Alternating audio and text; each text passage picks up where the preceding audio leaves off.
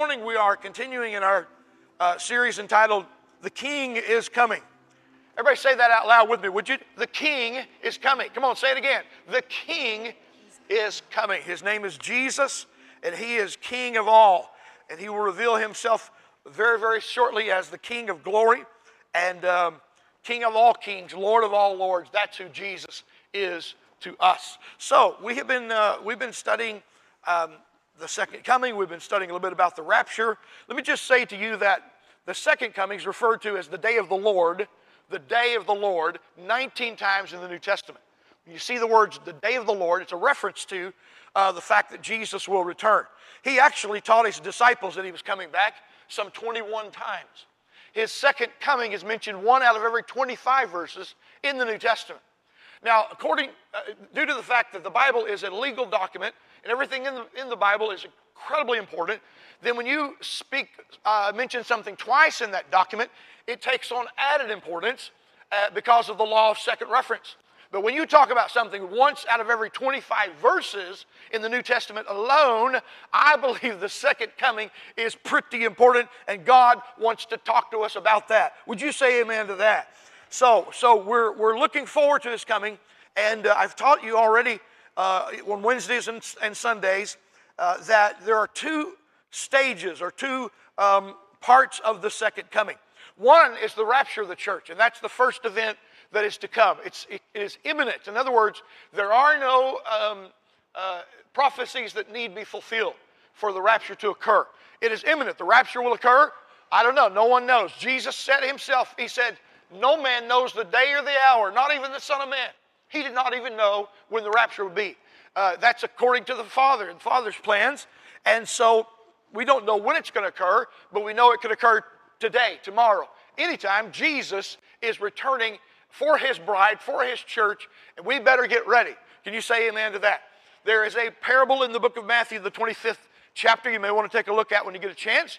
Ten virgins are mentioned in this parable. Five of those virgins had oil in their lamps, and they went out and waited for the bridegroom and his company to come to pick up the bride. The other five were foolish virgins and they did not have oil in their lamps. So they fell asleep. And then when they when they heard the shout in the midnight hour, that the bridegroom was coming, they had no oil, and they turned to the other guys and other virgins and said, We need oil. And they said, Sorry, we've only got enough for ourselves. And they were left out of the wedding party. They could not go in because they were not prepared. They were not ready. They're, they're, we used to sing an old song to have your lamp ready and you see how'd it go, Brother Steve? Your lamp trimmed and ready or something like that to trim the, the wick, you know, of your lamp and have lots of oil. I believe the oil is a type of the Holy Spirit. God's looking for spirit-filled men and women in this last day who are watching for his coming. Get ready. Jesus is coming back very, very soon. So that's the rapture of the church. Then seven years later, there will uh, the second uh, part of this second coming will occur, and it's actually called the second coming or the second advent, which simply means coming. And uh, when it occurs, Jesus will return from heaven with his saints, not for his saints to, to catch us up, but rather with his saints. Ten thousands, the book of Jude declares, of his saints will return with him. We will return on white horses. We will be wearing white robes, uh, garments of, of, of, of righteousness that, that are made up of the righteousness and the prayers and the, and the blessing of God. I don't know what that robe is all, what it all looks like, or it's just an incredible thought. That's what we will be covered with. I think we'll be covered with what Adam and Eve were covered with originally in the Garden of Eden before they fell. When they fell, they, they were immediately realized they were naked. They became self-conscious and they didn't have the glory of God around them any longer. But you and I are going to have this Shekinah of God in those robes. I'm telling you, man, it's going to be incredible. I'm working on a message right now uh, talking about the Shekinah, the glory of God, and how often it's mentioned through the Bible. And it's incredible when you start to, study that out and think about that. And, and uh, that, for instance, when, when, the, uh, when the second uh, coming uh, uh, comes, and that'll be seven years after the rapture of the church. So the church is gone, the tribulation takes place, and the Bible declares that in the last three and a half years of that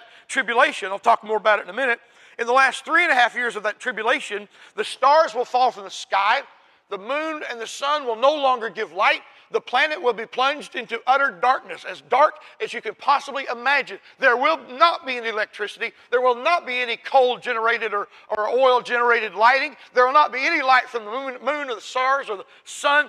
And, and so the earth will be plunged into darkness. And in that moment, the Lord Jesus will appear. And his Shekinah, whoa, the glory of God is going to light up the heavens and it's going to light up the planet. And from that moment on, we'll not need a lamp, we'll not need a moon, we'll not need a sun, for the Lamb of God is the light in the glorious city in which you and I are to live. I'm telling you, he's full of brightness and light and glory. There's no shadow in him, there's no darkness in him, there's no pain in him. I'm telling you, he's not a God who hurts you and, and doesn't love you and doesn't care for you. He's not a God who abandons you and rejects you. You may have been abandoned and rejected by human beings, but you've got a Father in heaven who will never leave you and never forsake you. He's an awesome God and He cares for you. Hallelujah. Hallelujah. So, this rapture of the church is the next event uh, on, God's, uh, on God's timetable. Uh, an exciting event, perhaps the most interesting event awaiting the church. Teaching my grandson how to say ah whenever he finishes drinking something. So you saw him a moment ago, little little Alex, and uh, when I when he, I'll give him something to drink and he'll finish and I'll go ah, he'll go. Ah. He's not going to pick anything else up in his whole life, Daniel. He got that from me. Hallelujah. the rapture of the church. Let's talk about it for a moment. The word rapture is not in the King James Bible or Revised Version of the Bible, but it is found in the Latin version and several other version, versions of the Bible. Um, the word rapture comes from the word used in the Latin version of 1 Thessalonians 4.17. It's translating a Greek word into Latin, okay? And it means to catch or snatch away. So to rapture something means to catch or snatch away. This great event could take place, as I said, at any moment. At any moment. so go with me, if you will, to 1 Thessalonians uh, chapter 4 and verse 17. Is that where we are? All right, so verse 16 says, The Lord himself shall descend from heaven with a shout, with the voice of the archangel and the trumpet of God, and the dead in Christ will rise first. After that, or then, after that's occurred, we who are still alive, verse 17 on the screen, we who are still alive and are left will be caught up, raptured together with them. Who's the, the them? The them in this passage is the, is the righteous dead, all right, who are mentioned in verse 16. Then we, if we're still alive at this moment, will be caught up together with them in the clouds. Where's Jesus? He's in the clouds. And we will meet the Lord where? In the air. He's not coming to the planet at the moment of the rapture. You can't put that in, you can't find that in Scripture anywhere. This is an event we need to understand and not confuse with this second advent, which happens seven years later. All right? And so he comes for us. The shout occurs, the, the, the trumpet sounds. Our bodies lose, uh, our bodies lose their mortality. They lose their ability to perish and be corruptible. The incorruptible puts on, the corruptible puts on incorruption. The mortal puts on immortality. Mm-mm-mm. I don't know if there's any superhero fans out there or not. Y'all like to watch those movies about, about heroes that are immortal. Immortal, they live forever. The immortal. Guess what? You're going to be an immortal. You're going to be changed in a moment, in the twinkling of an eye. The last trump.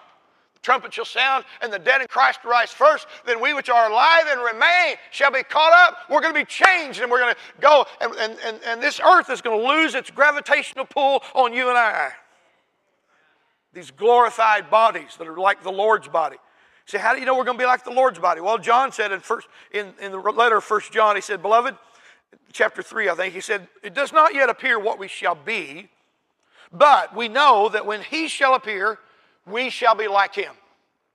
In other words, I don't have all the answers and all the details have not been laid out for me, but here's what I do know is that when he appears, we shall be like him in his glorified state. The planet will lose its gravitational pull. I, I know back in, back in the, I don't know, years ago, we used to practice a rapture drill. We used to do this with young people. We practiced rapture. What's a rapture drill? Pastor Mickey, well, here it is. It's,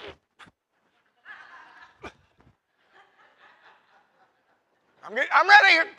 I'm ready, Lord. If you want to catch me anytime, I'm ready. We're, that's a rapture. We're preparing. Well, that's all fun and, and games, but let me tell you, your heart needs to be prepared. Thank you for that incredible uh, enthusiasm. I said, Your heart needs to be prepared. We need to guard our heart, protect our heart. Watch what enters our heart. Watch what comes out of our heart. See, what comes out of your mouth, that's what's in your heart.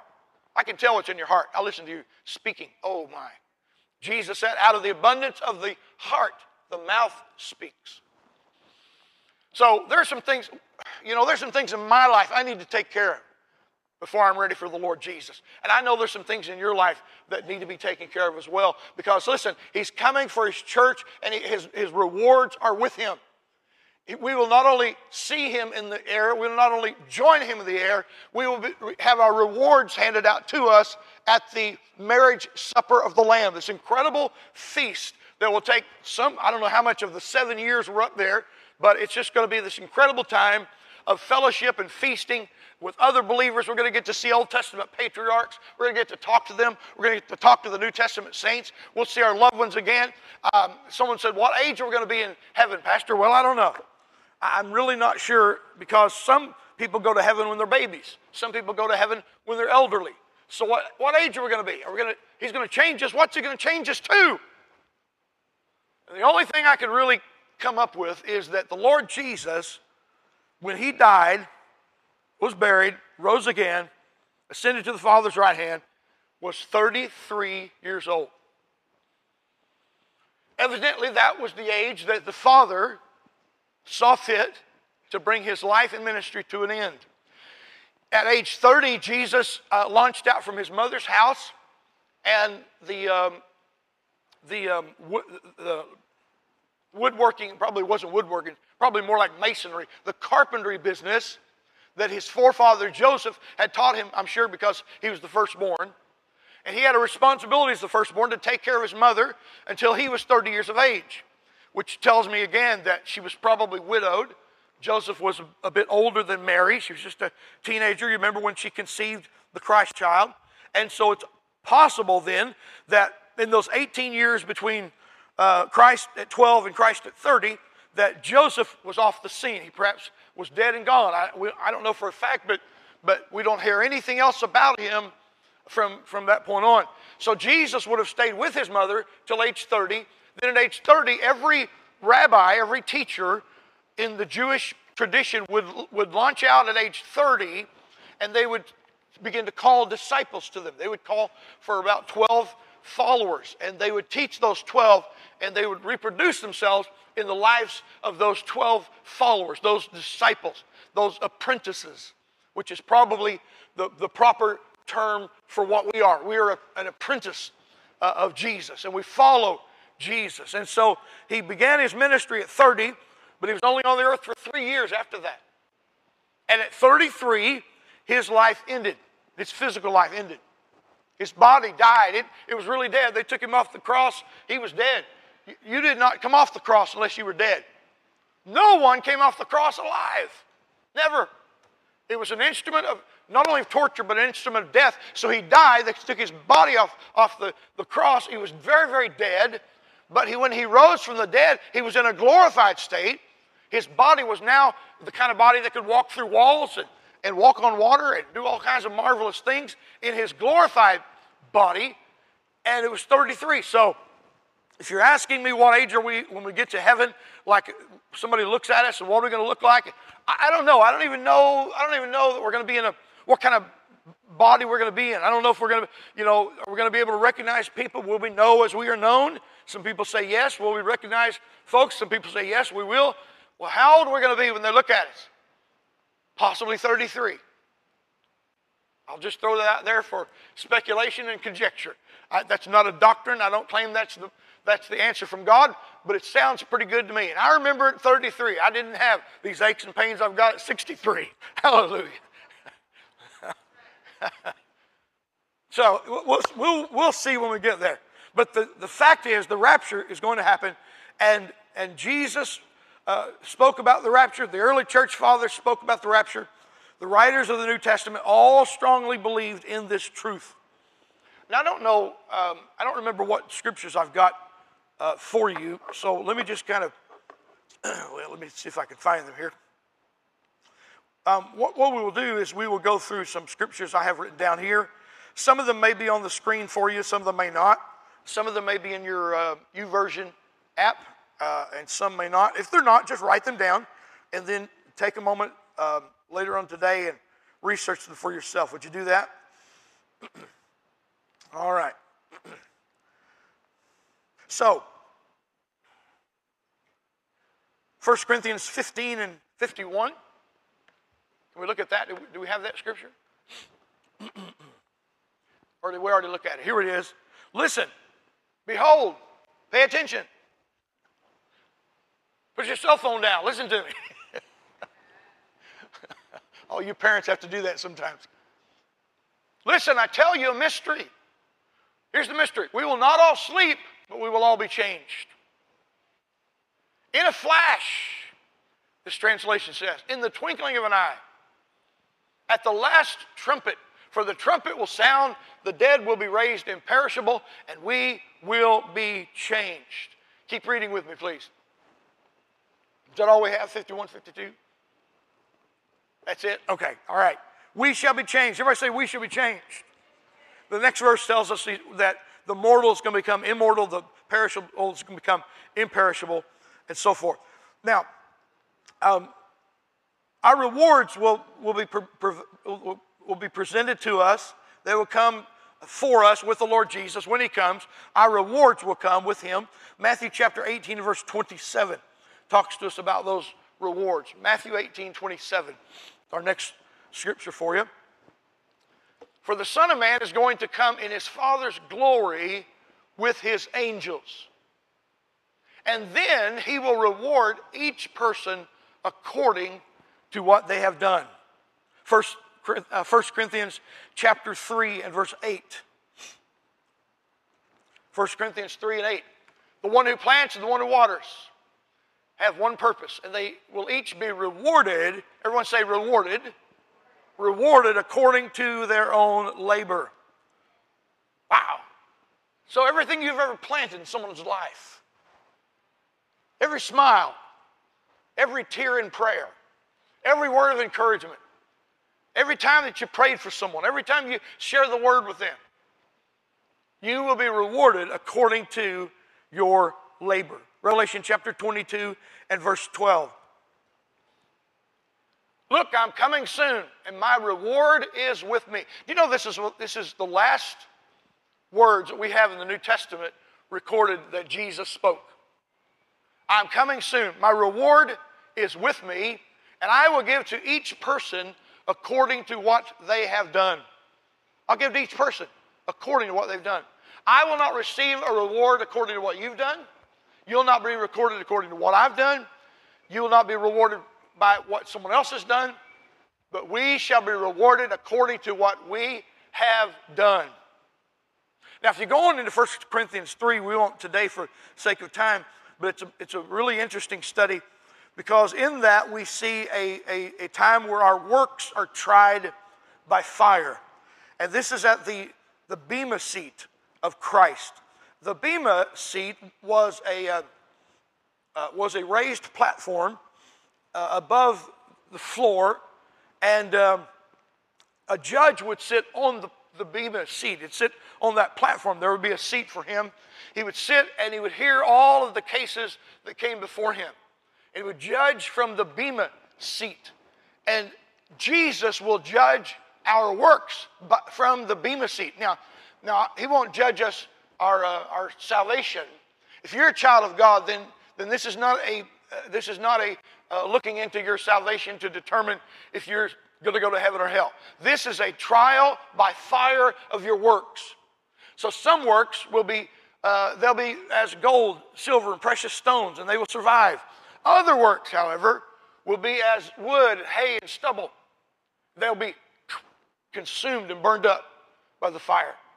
If my works are, I have the wrong motivation, if I've done things just to be seen of men, if I've done things just to get the applause of people, if I've done things just because it makes me look good, then that reward I have on the, on, here on earth is all I'm going to have. My reward in heaven will be burned up according to the scripture. So at this bema seat, he will judge and he will um, uh, he'll he'll determine who gets rewards at the bema seat. Then there's another um, there's another judgment called the Great White Throne Judgment. This will take place at the end of the thousand years of peace. And um, this one will determine uh, the sheep nations and the goat nations. It'll determine whether people who have been who've, who've come through the tribulation, come through the thousand years, this will be a judgment of their salvation. You'll either go to heaven with God or you'll go you'll be eternally separated from him in the lake of fire. So those are the two judgments. Neither one of those judgments is for us. Uh, well, the first one is for our works. So there are no believers, excuse me, no unbelievers at the Bema Seat judgment, first judgment. No unbelievers, just us. the second judgment, the great white throne judgment, there will not be any believers, just unbelievers, just unsaved, and so forth and so on. All right, I'm kind of getting ahead of myself here.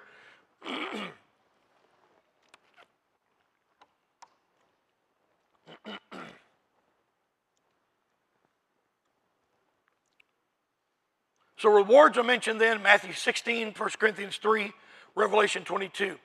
Then let's talk about the Great Tribulation. the tribulation begins after the rapture of the church. Uh, I believe it will begin immediately after. In fact, some of it may begin before we get to the rapture. And we're certainly seeing tribulation around the earth now.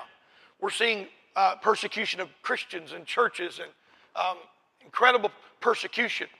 But it's not as, as horrific as it's going to be in what's called the Great Tribulation. The Great Tribulation is also called um, Jacob's trouble. All right, Jacob's trouble. And the reason it's called Jacob's trouble is because Jacob is Israel. So this is Israel's trouble, Israel's tribulation. this seven years of destruction, death, annihilation is a judgment from God when the vials are opened it will be God's judgment. When the trumpets are sounded, it will be God's judgment upon the Jewish people who've rejected him and the Gentiles who've rejected him. This will all take place during this seven year period. So here we've had 2,000 years of, of um, the blessings, the grace of God, the ability to hear sermons like you're hearing this morning, uh, the freedom to come and go to church and read the Bible and study and pray and grow as a Christian. 2,000 years of grace, but it's going to come to an end. This dispensation will end with the second coming of Christ, the second advent. When that occurs, the seven years of tribulation, excuse, excuse me, it ends with the rapture of the church. Then, the, when the rapture of the church occurs, it begins a seven year period or, or a seven year dispensation called the, the Great Tribulation. All right, it's called Great Tribulation not because it's wonderful, but just because of its, its massive uh, size and, and scope and what all is involved in the Great Tribulation. My estimations, there will be somewhere between four and five billion people left on the planet after the rapture. There's somewhere between six and seven billion now on the planet, maybe as much as eight. It's really kind of hard to, to, to measure all of that. Let's say there's eight billion on the planet right now. Out of that 8 billion, they estimate that about 2 billion, a fourth, are actually born again. I don't mean church attenders.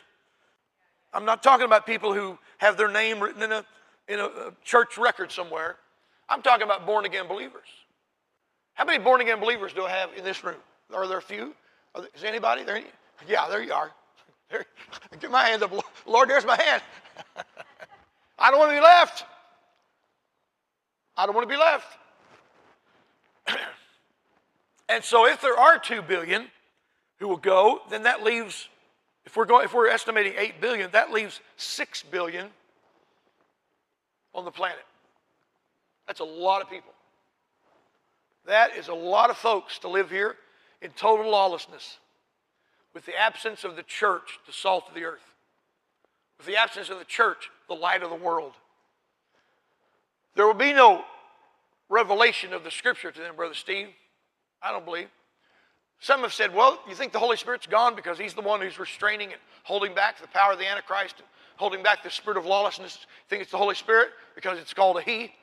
Either the Holy Spirit or the church. We're usually called a she because we're the bride, her. Either the church or the Holy Spirit. I know the church is going. Is the Holy Spirit staying behind? Is that, is that how people are convicted during the Great Tribulation and come to know Christ? Because people will be born again during that seven year period. No doubt about it. Will the Holy Spirit still be here? That's, a, that's an interesting question. And my answer is, I don't know. I'm not sure. I used to think that I used to think he would go uh, with us, and that there would be no Holy Spirit on the planet with six billion people. You want to talk about lawless? You want to talk about no restrictions? Has anyone been watching these riots in major cities in our country? Those are like Boy Scouts on a picnic compared to what the Great Tribulation will be like. There will be no restrictions, there will be no law. Old man's law will still be in effect, but listen, when you take a fourth of the population out, you've taken out judges, you've taken out um, police officers, you've taken out healthcare workers, you've taken out uh, politicians, you've taken out, I mean, all sorts of people who run, who run the whole gamut of society. We are the church and we are out of here. It's not been appointed unto us to go through the wrath of God. we'll talk about that in just a moment, I think. Hopefully, we will. But the Great Tribulation begins at the rapture of the church. And if you look at the first uh, three chapters of the book of Revelation, the word church is mentioned 19 times. It occurs 19 times in three chapters. Okay? so the word church is not used again until Revelation 22 and 16.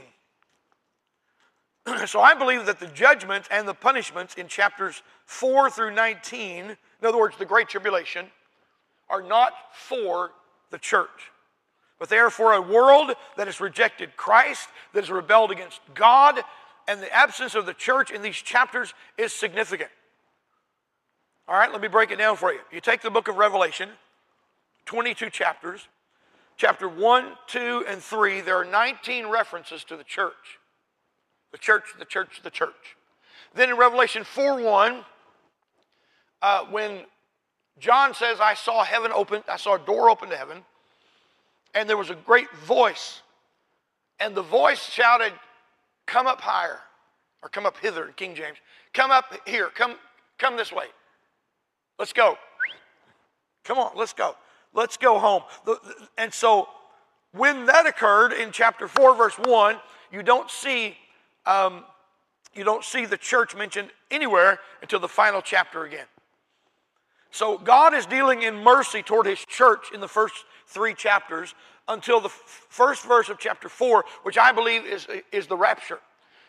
When, when the voice calls us up higher, and um, John said the call came from me, and from that point on, you don't see the church. So I think, I think that was the rapture, and then God deals not in mercy, but he deals in judgment with Israel, the Jews. He deals in judgment with the rest of the world until the second advent of Christ will occur.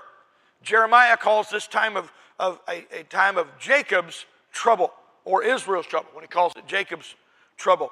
Jeremiah chapter 30, verse uh, 7 For that day is great, so that none is like it. It is even the time of Jacob's trouble. The word for trouble actually means adversity, affliction, anguish, distress, tribulation.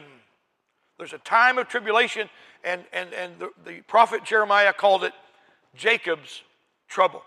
This, this persecution has come, this tribulation has come because Jacob or Israel has refused to receive their Messiah.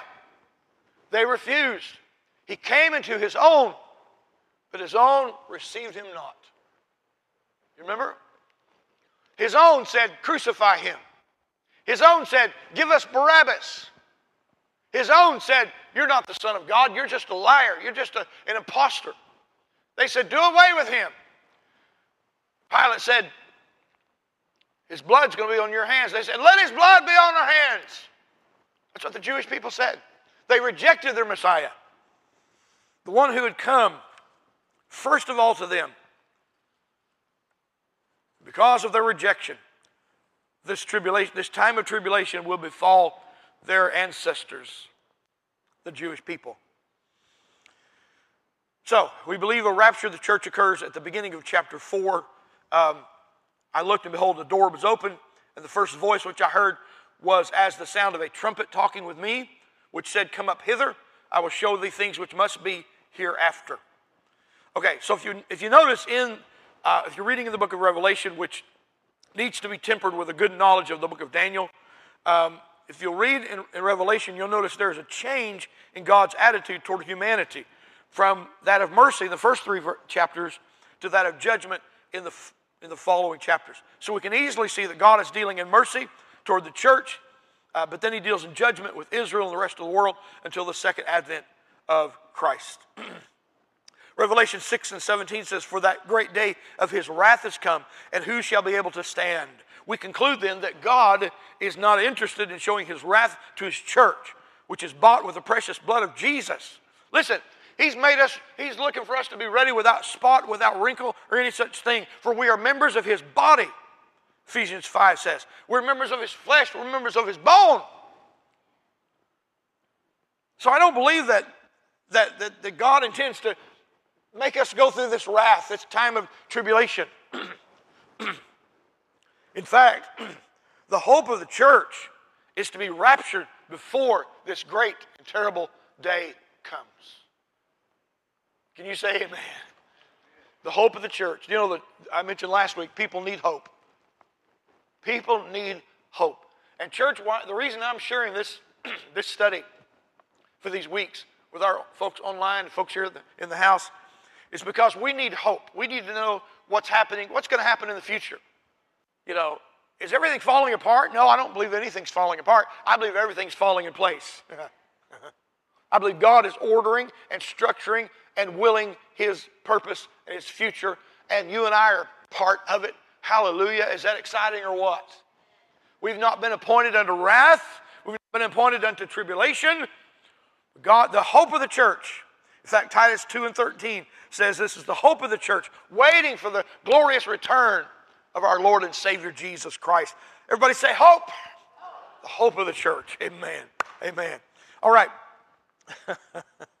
hope of the church. Um, so let's take a look at, oh, goodness sakes. Um, take a look at chapter Luke chapter 21 and um, about verse 36, please. Luke 1 and 36. Be always on the watch. Be ready always. Be ready always. How often should we be ready? Huh? When we, when, it feel, when we feel like it? When someone reminds us to? No. We should be ready always. And uh, for what purpose should we be ready always? Well, that's because he's coming again. Let me read this verse to you here. My iPad is, not, is being disobedient. Y'all pray for the iPad, will you? I'm just joking. Luke 21 and verse 36. Be ready always, be on the watch, and pray that you may be able to escape. Everyone say, escape all that is about to happen. You know, you Christians, y'all just believe in a rapture because you just want to escape. You just, you just want some way of escaping this old world, don't you? Uh, yeah. Hello? Listen, this world is not my home. I am an alien on this planet. Yes, I am an alien. I'm a legal alien, but I'm an alien. I'm just passing through. Some of y'all said that explains a lot about the pastor. He's an alien. Wonder what planet he came from. Well, we're, we're only, this, is, this earth is not our home. We're here temporarily, okay? This earth and our role in this earth is to make preparation for the life that is to come. This is like a prep school for what's coming ahead. Can you say amen to that? Listen, this is not what it's all about. It's not about how much money you can make and how you can accumulate and how big you can be and how wonderful your life is and, and your best life now. No, it's not about your best life now. Listen, if this is the best life now, we're in trouble. If this is as good as it gets. I remember a beer commercial years ago. Guys sitting around a campfire and they got a can of beer and they're, they're, they're out hunting or something. I don't know. And one of them says, This is as good as it gets. I'm like, Really? Re- that's it? I'm glad I know that this is not as good as it gets. This is not my best life ever. My best life is to be with the Lord Jesus when He comes in the clouds of glory. And he's going to catch us away, and it is going to be a time of escape. Be ready always and pray that you may be able to escape all that's about to happen. Why would you want to go through that? Why would you wish that? Why, why, why, would you even believe that you're going to go through the tribulation as a child of God? I believe the scripture is very plain that you may be able to stand before the Son of God, escape all that's about to happen, and stand before the Son of God. 1 Thessalonians chapter 5 and verse 9 is a beautiful verse that teaches that God did not appoint you or me to suffer wrath, but to receive salvation through our Lord Jesus Christ. It's not appointed unto us to go through wrath, tribulation. Listen, there's enough tribulation where I'm at now. There's enough, there's enough pain I have to go through now. I don't want to go through more pain. I'm waiting for the blessed hope and the glorious appearing of the Lord Jesus Christ. The blessed hope and the glorious appearing of the Lord Jesus Christ. He comes in the clouds of glory. I am ready for him to come. This old earth has nothing for me, it has no hold on me. I'm ready to go. When he's ready to come, I'm ready to go. Praise God. Somebody said, Preacher, are you getting the load up today? No, I'm not getting the load up now. Not now. There's still plenty to do. But in his time, when he's ready. See, that, that's how I feel about death. I don't fear death. As a Christian, we shouldn't fear death. You say, well, it's easy for you to say you're healthy and standing upright. What if? What if you were on your deathbed? What if you had an incurable disease? Would you fear death then? I really believe, I really think that I would not fear death. I believe my faith in God is strong enough that I don't fear death. Listen, I, I'm ready to die. I'm ready, and you're not ready to live till you're ready to die. When you realize you could, you're, you're, you're ready for eternity, then you can enjoy life. And you don't have to fear. See, fear has torment, man. Fear is not of God. It's a spirit, the spirit of fear. God didn't give us that spirit of fear. He gave us a spirit of love and power and a sound mind. It says fear has torment, so we need to cast fear out. We need to be on our guard. We need to be watching always. Revelation chapter 3 and verse 10 talks about the hope of the church to be raptured before the great tribulation. Since you have kept my command to endure patiently, I will also keep you from the hour of trial that is going to come on the whole world to test the inhabitants of the earth. I'm going to keep you from it.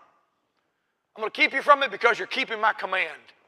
You're keeping my command to endure patiently.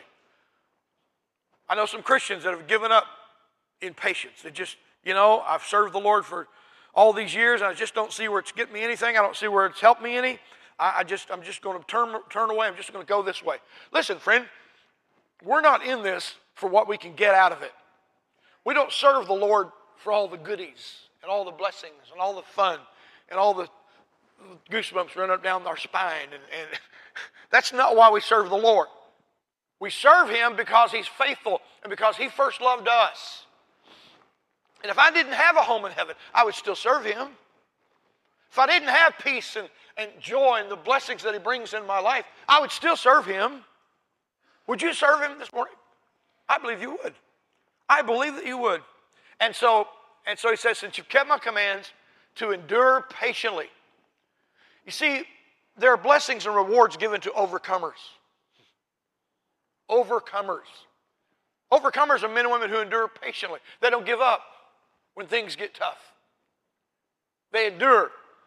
And God says, I'm going to keep you. You've kept my command, I'm going to keep you from the hour that is going to come to the whole world, and it's called the rapture. I'm going to get you out of here. It is your blessed hope, it is your escape. So, so Daniel foretells a time when the Antichrist makes a covenant with Israel for seven years. Let's, let's fast forward uh, from, the, from the rapture of the church. Let's go real quickly. I'll give you some facts um, of the Great Tribulation. I'm reading from my dad's book. It's called Basic Bible Doctrines by Dr. John Keith. And if you do not have a copy of this book, I will gladly get you a copy of this book. You let me know. Uh, in, pardon? There's some in the lobby. How many do you think are out there?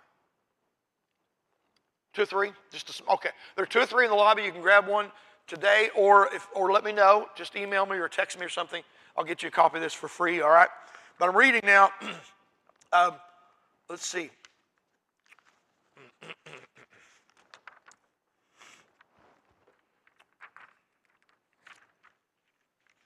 Here we go. Facts concerning the Great Tribulation. Um, at the time of the Great Tribulation, it is, it's, it's very difficult to place the Great Tribulation in a time frame. Most Bible scholars believe this period covers seven years. So, to understand the events in the book of Revelation, we must also have an understanding of the book of Daniel. Daniel foretells the time when the Antichrist will make a covenant with Israel. Isn't that amazing? Daniel lived centuries before, millennium before today, today in, in the past. And so he makes this prediction that the Antichrist will make a covenant or a treaty with Israel, a peace treaty with Israel, for a seven year period. In the middle of the seven years, he breaks the covenant, and great calamity and desolation befall Israel and the rest of the world. We read in uh, Daniel 9 uh, 24. Let's go there if we can. Daniel 9 24, uh, verse, verse 24 through 27. 70 uh, sevens or 70 weeks, weeks of years, okay? Now, when he's talking about weeks, a week is actually seven years. And so he's talking about 70 times 7, which will be 490 years. 490 years are decreed for, for your people and your holy city to finish transgression, to put an end to sin, to atone for wickedness, to bring in everlasting righteousness, to seal up vision and prophecy, and I'm reading off the screen, and to and to know and understand this from the time the word goes out to restore and rebuild Jerusalem until the anointed one, the ruler, comes, there will be seven sevens and 62 sevens. It will be rebuilt. Next verse.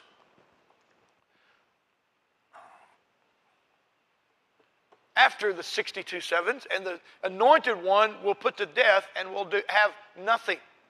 The people of the ruler who will come uh, will destroy the city and the sanctuary. The end will come like a flood. War will continue, and I'm, I'm reading now from this, from this uh, text. War will continue, and he will confirm a covenant with many for one seven or seven, day, seven years. In the middle of the seven, he will, he will put an end to the sacrifice and the offering, and at the temple will set up an, an abomination that causes desolation until the end.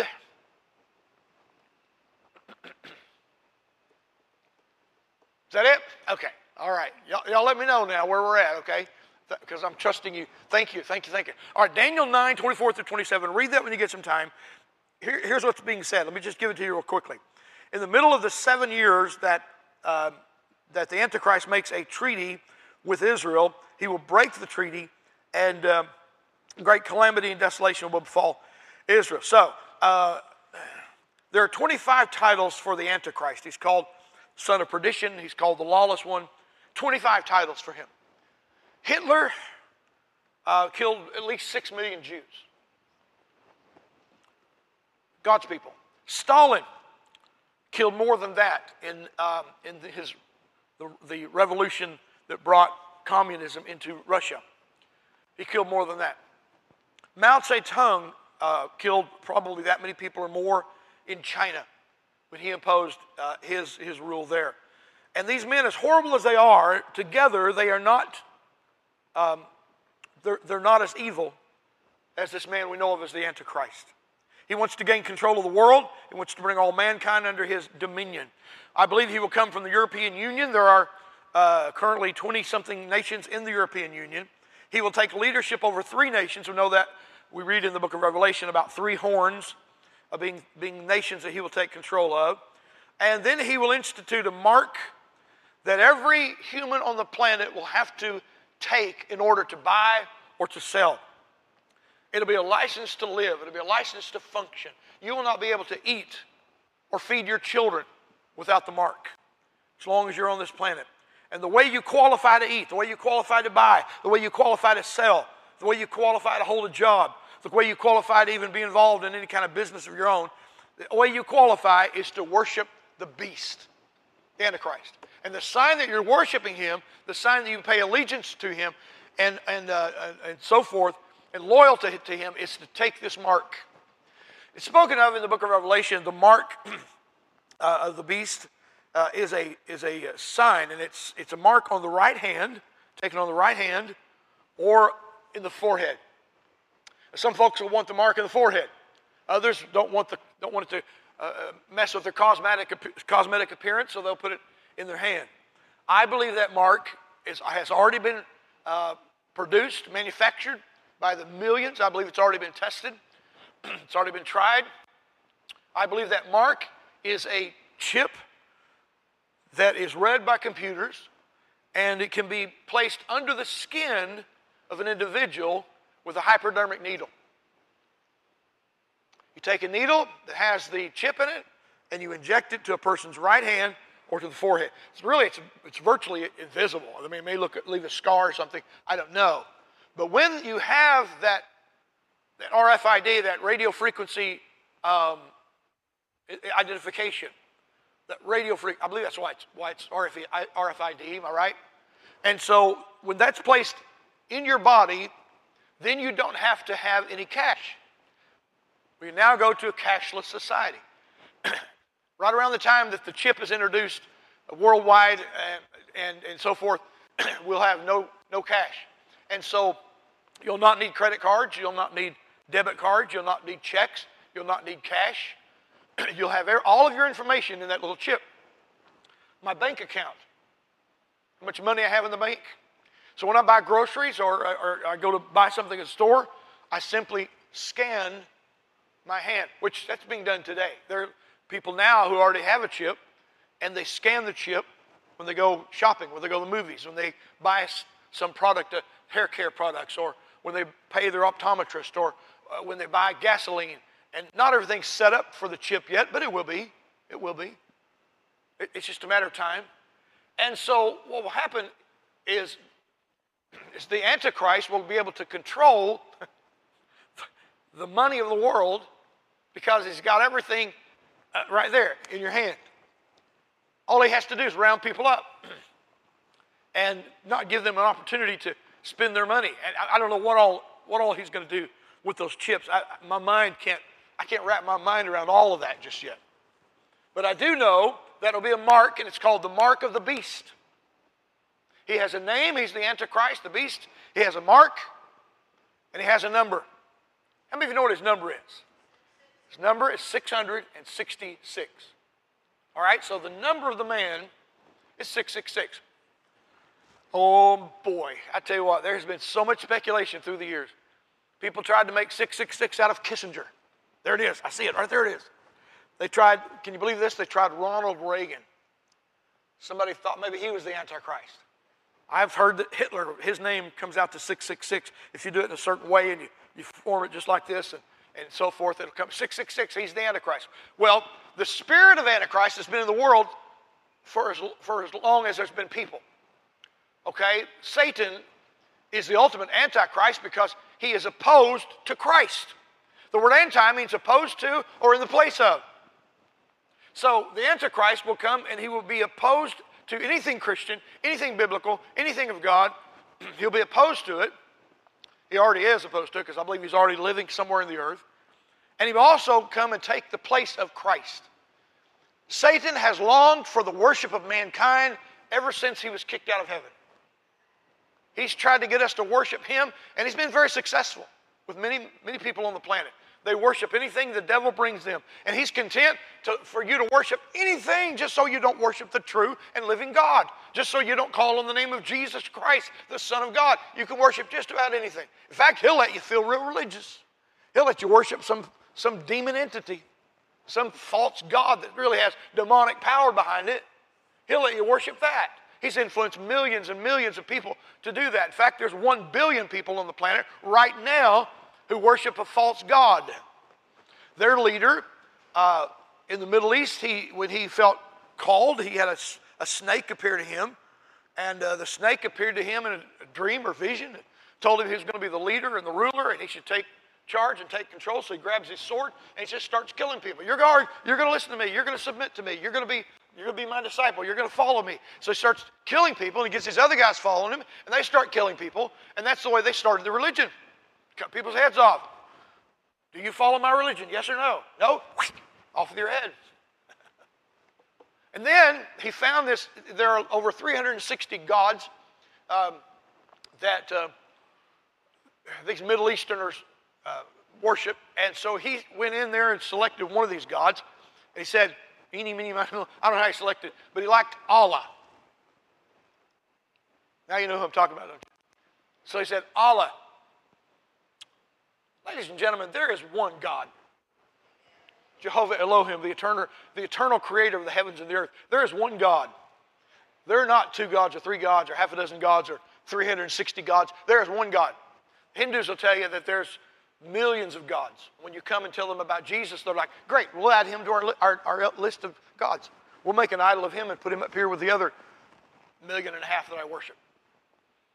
There's only one. And I want to tell you, he's a jealous God. He, his, his, his commandments to us through Moses thou shalt have no other gods before thee. None. No other gods. So here you have a billion people on the planet, and they're following a false God, a demon entity. they're following a false religion. And so Satan, it doesn't matter to the devil what you worship or who you worship, just so you don't worship God. And he ultimately wants the worship of mankind. So he empowers the Antichrist. The Antichrist breaks his peace treaty with, with Israel. And I believe that that moment, I believe at that moment, he becomes so totally possessed of demon powers. I don't know how bad he was before, but he's, he is totally possessed with demonic power. And he hates people, he hates everyone. There's no love there, there's no concern there. He's not the, the glowing uh, wonder child of politics and religion and money and all these things. He had all the, he had all the answers before. When the earth was in, was, earth was in incredible chaos. I mean, after the rapture of the church, we're looking for anybody to lead us. Anybody who's got the answers. He steps up with the answers, and people follow him. But now, after that three and a half period, three and a half year period, halfway into the Great Tribulation, he breaks the covenant, he breaks the treaty with Israel, Israel has been living in peace and safety because of this treaty. This treaty that he made with them and other, the Arabs around them, it was basically that the Arabs wouldn't attack them anymore and that they could live in peace and that you're, you're okay and everything's cool with you Jews and Israel. It's all good. It's all good. So for three and a half years, they live in peace and safety.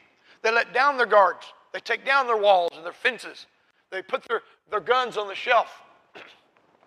They're living in peace and living in safety. And then when he breaks this covenant, I'm telling you what, all hell breaks loose. All hell breaks loose. He then goes into the temple. Now, this is the third temple.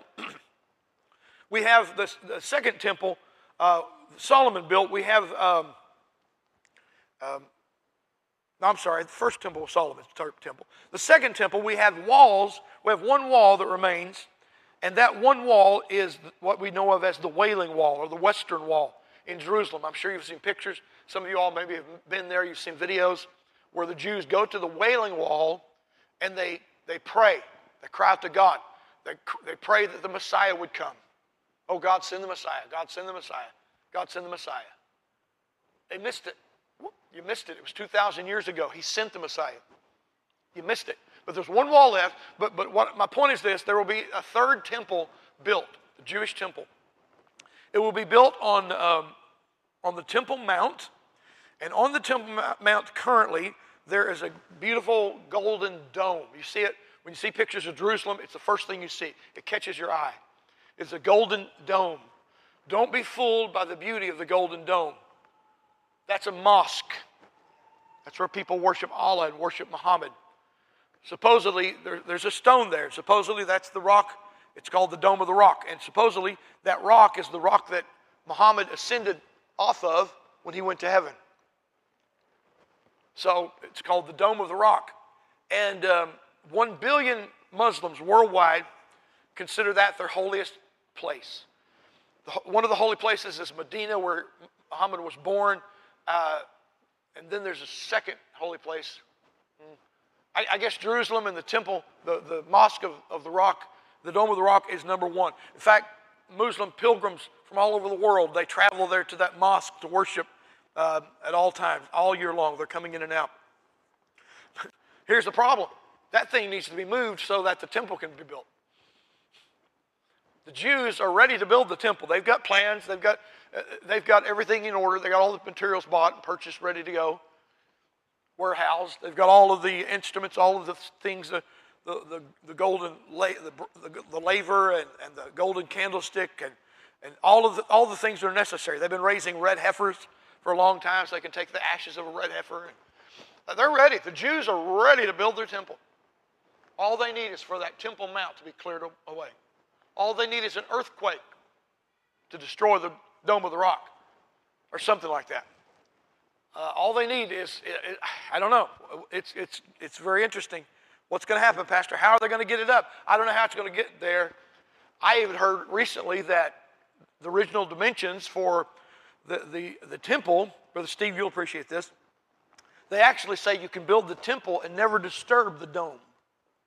See, they thought all, they thought all these years that you had to, the dome's right in the way. Well, it's not exactly in the way. There's, you can build it over here and still have room and we can coexist. That may be how that happens. I don't know. But I do know this the Antichrist, the one who's against Christ, uh, who's so empowered by Satan, at the three and a half year mark of the tribulation, will go into the temple and he will desecrate the temple. Um, he will set up a, an, a, a, an, image to be worshiped, and um, he will demand worship of every person left on the planet. You've got to worship the image of the beast. You've got to worship me. And so that's where you get the mark of the beast. You've got the worship in the temple. Um, without the mark, you're going to starve. Without the mark, you can't buy, you can't sell. Um, by the way, the, the little chip, I understand the RFID chip that they're now putting in, in people, not only has your bank account information, has your, has your health uh, records in there, your medical records in there, your address, your phone number, cell number, social security number, email address, everything, all that you are, everything that you are, boop, right there. And it, here's how it will be sold. Here's how we will convince people. Oh my, you need one of these chips because have you ever lost your purse? You ever had anybody steal your identity? Have you ever had anybody take checks out of your house or something? You ever lost, have you ever lost money? I mean, just lost money? Guess what? You won't even need to carry money anymore. I won't. No. And, and, and by the way, when you have a, you're in a car wreck or you pass out on the street or something, and people come to you and they're trying to help you, um, all they have to do is get a little portable scanner and find out you're diabetic and you, you have health, you have heart problems. That we can find out all about your health. If you're in a car wreck or something, you, and, and guess what? You chip your children, that little child, you'll never be able to lose him again. You'll know exactly where he is. You can pull him up on your cell phone. We'll, we'll, we'll fix it so that we'll fix it so you can pull it up on your cell phone. Sarah, you can see that Caitlin is at school. You can see that Ryan's at school. You can see the marks over there at his grandma's. You can tell all that. From the chips, see. Folks, listen, it's on its way. It's coming. Here it comes. We're closer than we've ever been. I was a kid growing up in church. I thought, how in the world is this mark of the beast going to work? Can't buy, can't sell. I don't understand. How's that, how's that work? Who's, who's dumb enough to take that mark? You know, who's going to put a 666 on their forehead? You know, Charles Manson's the only one I know of there do anything like that. That's stupid. Who would do that? Oh, my friend, listen, it's not stupid, it's sly, it's deceitful. And here it comes. Get ready. When your kids are talking to you or your grandkids are talking to you about something, man, I've been reading about these RFID chips. I'm going to get one of those chips. Can I get one of those chips? When I turn 18, can I get a chip? Can I get a chip? I want a chip. Everybody, it's going to be cool. It's going to be fashionable. So it'll be, it'll be the way that this one world leader can control humanity. Uh, it's also going to be sold as, as, a, as a, it's going to be, can people be convinced that it's a good idea because, you know, in our day and age, people cross borders a lot, okay? In fact, here in America, we've got people crossing the border to the south who are not supposed to be here. And so they're coming in, how can, we can't track them. Well, you can track them if everybody in the world has one of these. And then you've got, then you've got uh, civil wars and people are forced, refugees are forced to go across the border into another nation. They don't have any papers, they don't have any identification. Guess what? They got a chip.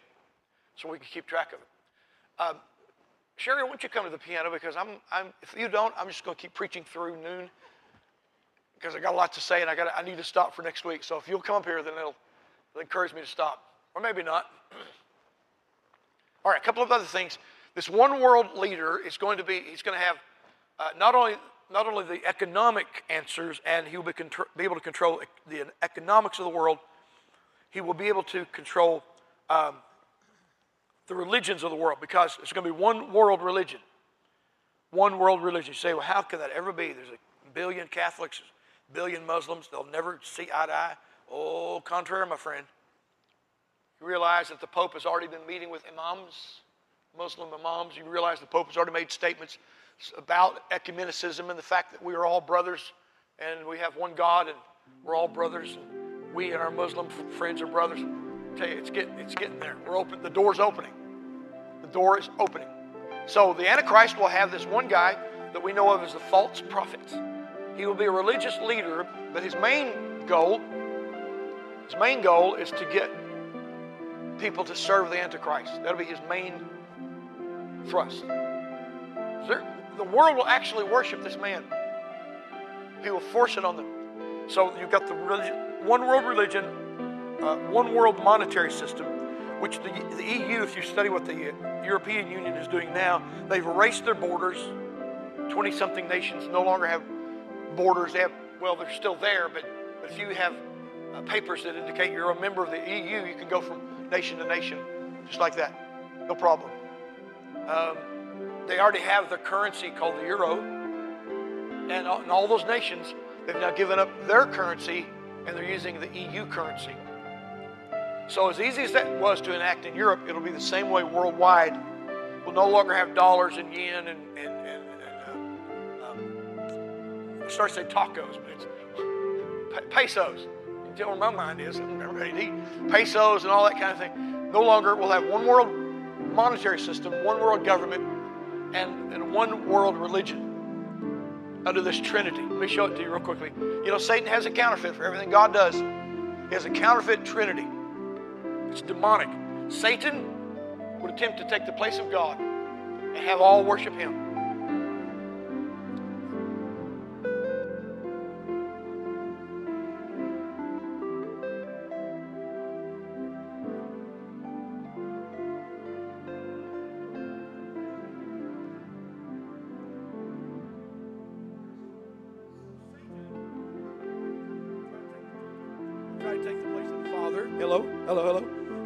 To take the place of the Father. The Antichrist would would try to take the place of Christ. He's opposed to him. He wants to be in the place of him. And finally, the, the false prophet would take the place of the Holy Spirit in, in encouraging people to worship the beast. See? He'll do so through world religions, religions of the world. It's not, it's not so hard to pull all the religions of the world together once Christianity's gone. Right? Rapture's occurred, no Christians. So with the church gone, all the world religions will come together and we're going to see it happen. I'm telling you. The good news is you and I are in heaven with the Lord Jesus and we're celebrating and getting our rewards and being blessed. It'll be a marvelous time. He's not appointed us to wrath. We're his bride. We're his church. He purchased with his own blood. Come on, that ought to make you happy. Stand, please, everybody. I've taken a lot of time this morning. Thank you for being patient.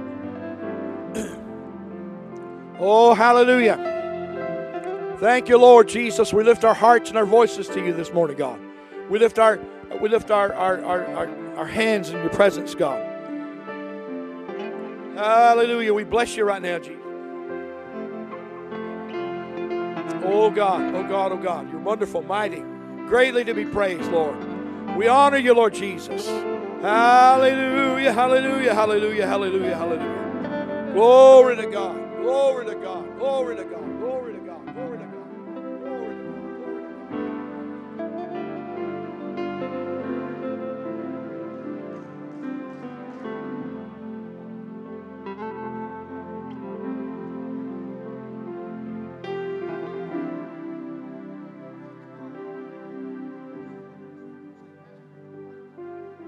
And I know that um, if things don't change, I'm gonna I'm gonna miss the rapture. I'm not gonna be ready when He comes.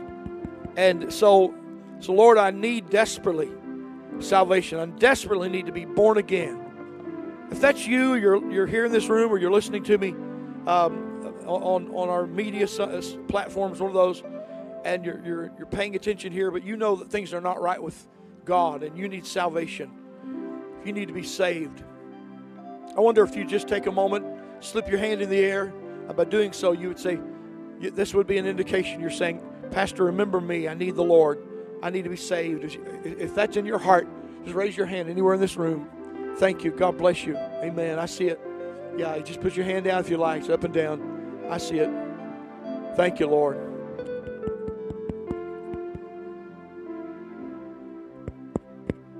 Thank you, Lord. Thank you, Jesus. Thank you, Jesus. Thank you, Lord. Hallelujah. Hallelujah. Bless your name. Bless your name. Bless your name. Bless your name.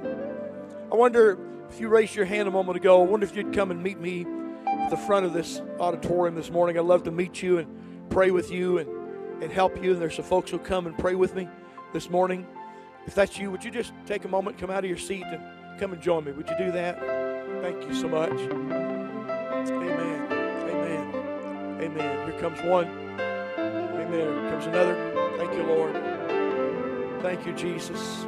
Sherry, why don't you just sing that chorus that you're leading? Would you just sing that? What a wonderful name it is. The name of Jesus. Hallelujah. Oh, thank you, Lord. What a beautiful name it is. What a beautiful name it is. The name of Jesus Christ, my King.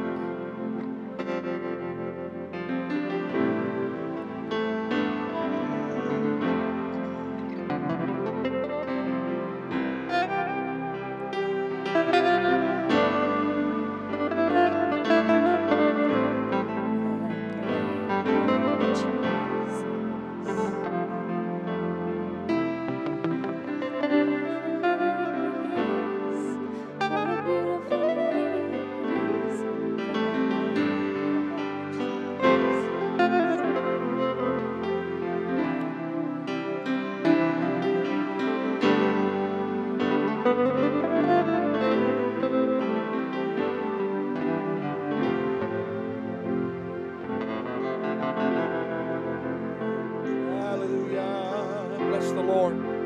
Oh, bless the Lord, bless the Lord, bless the Lord. Thank you, Jesus. Jesus, we love you, Lord. We love you, Lord. Hallelujah.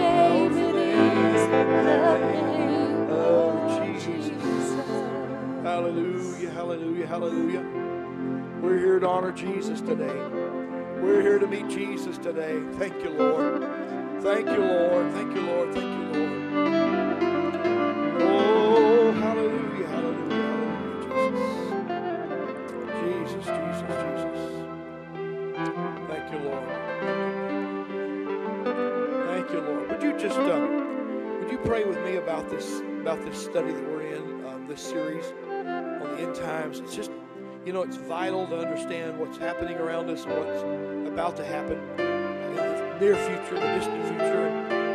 Um, I wish you'd just pray with me about that. And during the week, you know, just lift up our Wednesday night and our Sunday morning and, and, and share with somebody. Let someone know, a friend or someone know um, that, uh, that that they pick up some really good stuff from these videos. Okay, Amen. Let me. I want to pray with those this morning. You lifted your hand. Perhaps you did not come front forward. and That's okay. We totally understand. But I want to pray with you. And everybody, would you just say this prayer with me out loud? And I believe that if we all say it, then the people who are in need of God, when they say it, I believe God's going to hear them. and their lives are going to be changed. So let's say it together. Say, Dear God, I thank you now that Jesus died in my place. I confess that He is my Lord and that you raised Him from the dead so I can have eternal life. Receive me, Lord, as your child and teach me about the end times. Teach me all of the scripture as I apply myself, as I study to show myself approved. I thank you for it in Jesus' name. Amen. Amen. Amen. Let's give God praise right now this morning. Amen. For those that prayed that prayer, thank you, Lord. Amen. Thank you, Lord. Thank you, Lord. Lord Jesus. Lord Jesus. Lord Jesus. Hallelujah. Hallelujah. Hallelujah. Hallelujah. Glory to the Lord Jesus. Thank you, Lord. Thank you, Lord. Hallelujah. Hallelujah. All right. Let's let's raise our right hand for the blessing of the day. And may the Lord bless you and keep you. May the Lord make his face shine upon you and be gracious unto you, giving you his peace. May angels go before you, and goodness and mercy follow you all the days of your life. In the name of the Father, and of the Son, and of the Holy Spirit. Amen.